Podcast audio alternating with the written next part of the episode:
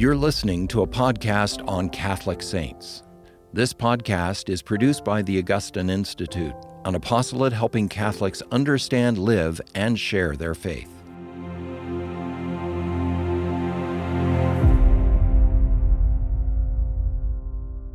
Welcome to Formed Now. Uh, you're joining us for our series on holy women you've never heard of.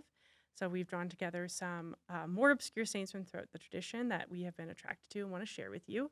Uh, I'm Dr. Elizabeth Klein. I'm here today with Dr. Jess Murdoch. Uh, we're both professors who teach here at the Augustine Institute.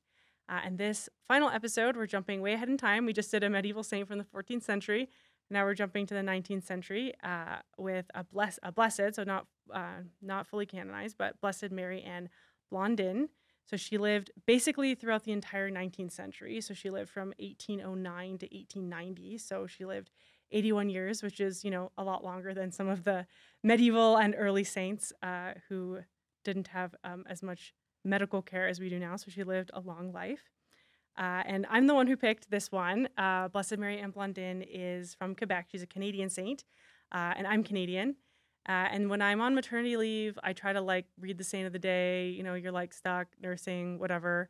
Uh, and this is a particular saint that her story uh, just really stuck with me. So I, when we were thinking about this list of women, she just came to mind. I thought she'd be someone really beautiful to talk about. So, as I mentioned, uh, Blessed Mary Ann Blondin is from Quebec. Uh, so this is the French-speaking province of Canada. So that was the part settled by the French. Um, so it was strongly Catholic. Maybe not so much today, but in those times, definitely.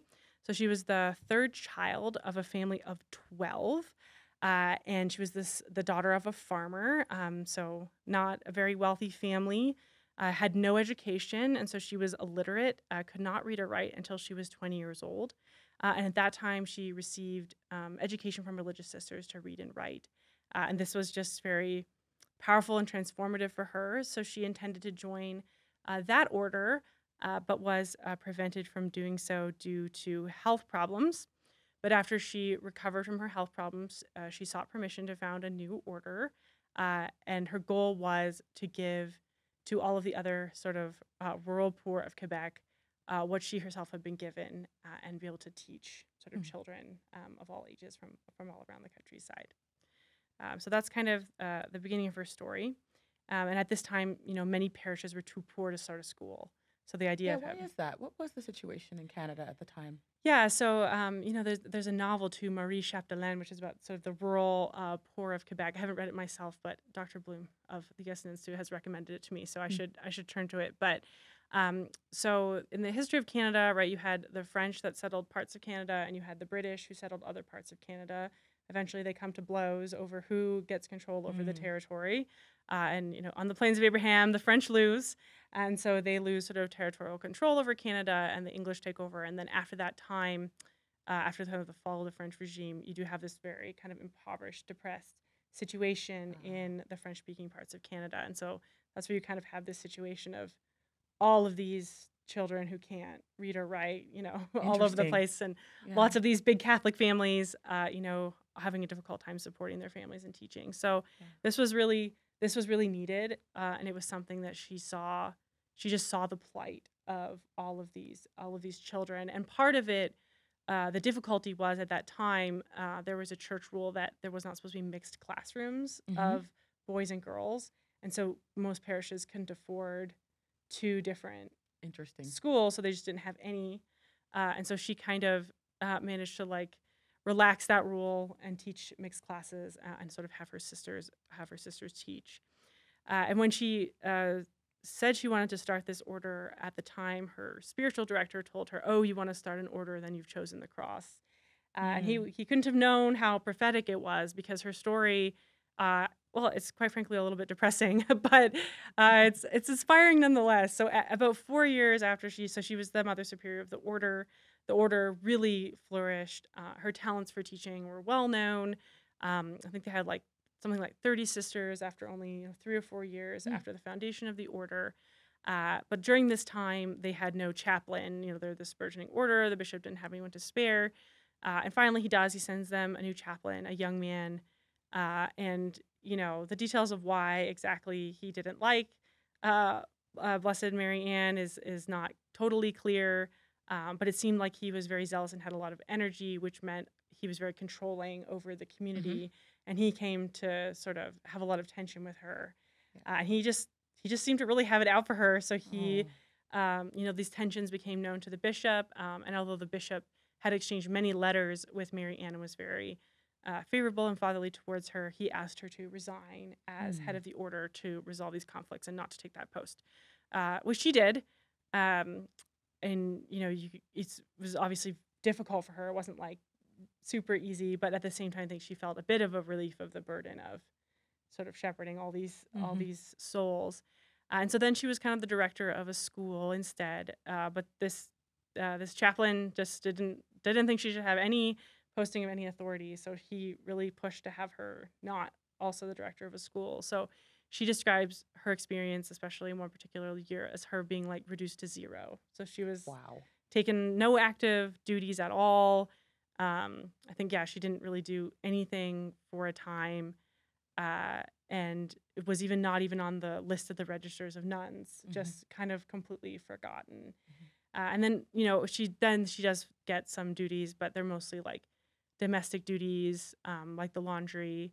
Uh, and there was you know after they started collecting witnesses of her life, um, some of the sisters witnessed her saying things like, "Well, if Jesus wants me to do laundry, then so what?"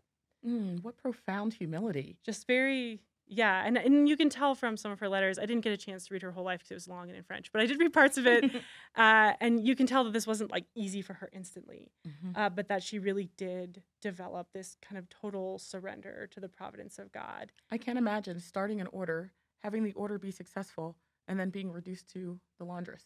and people not even like later sisters not even knowing that you were the founder That even had a role. that you knew who you even were because she lives till she's 81 Wow. and she suffers this humiliation like when she's in her 40s so and she could so easily have lashed out at the chaplain.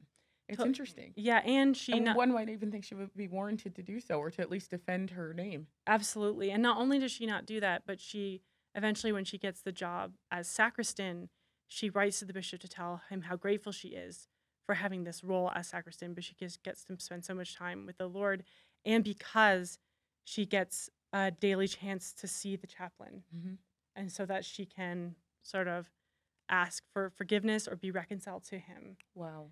and so it is it's a very it's a very beautiful witness and it just it just stuck with me her story uh because it's so heroic and so silent you know Yes. Yeah.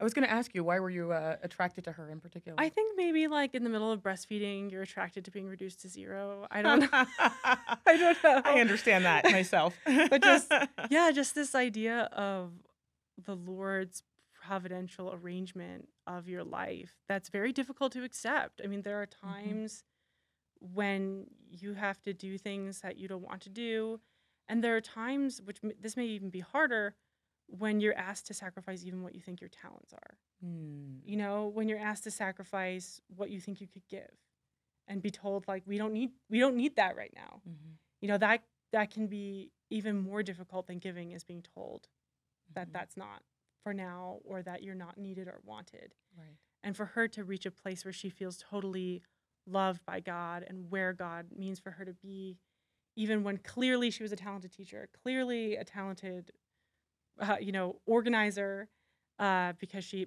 founded this successful order uh, that she was able to accept that that's not what God was wanting, calling her to Mhm. do for, for the last 40 years of her life which Right. which is I think would be a very like that would be a very bitter pill for for Mhm. me and I especially like I really hate being like stuck under an infant all day and just being you know just feeling like I can't even stand up I can't even shower I can't even I just Mhm. find that part of having a young child very difficult and so I think I was just attracted to her, her Mhm. complete surrender to that situation it's like well surrender and also just detachment. I mean, she shows tremendous detachment from uh, basically everything. I mean, you, you keep underscoring the 40 years. 40 years is a long time to endure an injustice. Mm. Uh, just to enjoy it, just to endure it, just to Mhm. endure an injustice for 40 years. and to but and then to be detached from from it all. and it's i mean it's so it's so christ-like i mean to say forgive them if they Mhm. don't know what they're doing to forgive somebody while they're still wrong while they're still wronging you and still in your presence in the case of the chaplain i mean Mhm. and who knows like what his particular sins were but uh, he was the cause of her sort of downfall Mhm. but to be daily in his presence and being wanting to be reconciled to him uh, Yeah. despite him being sort of the cause of this It's very painful. it's very painful. And i think i mean whether we like it or not there's a lot of people who have been hurt by the church. There's a lot of people who've been hurt by priests who made bad decisions or apostolates who had unfair policies or parishioners with no sympathy for those who are working in the church. And working for the church is really hard and is often very thankless. Uh, and i think she's just a beautiful example of saying like christ suffered for his church and i can too and Mm. Christ was treated badly by his own people.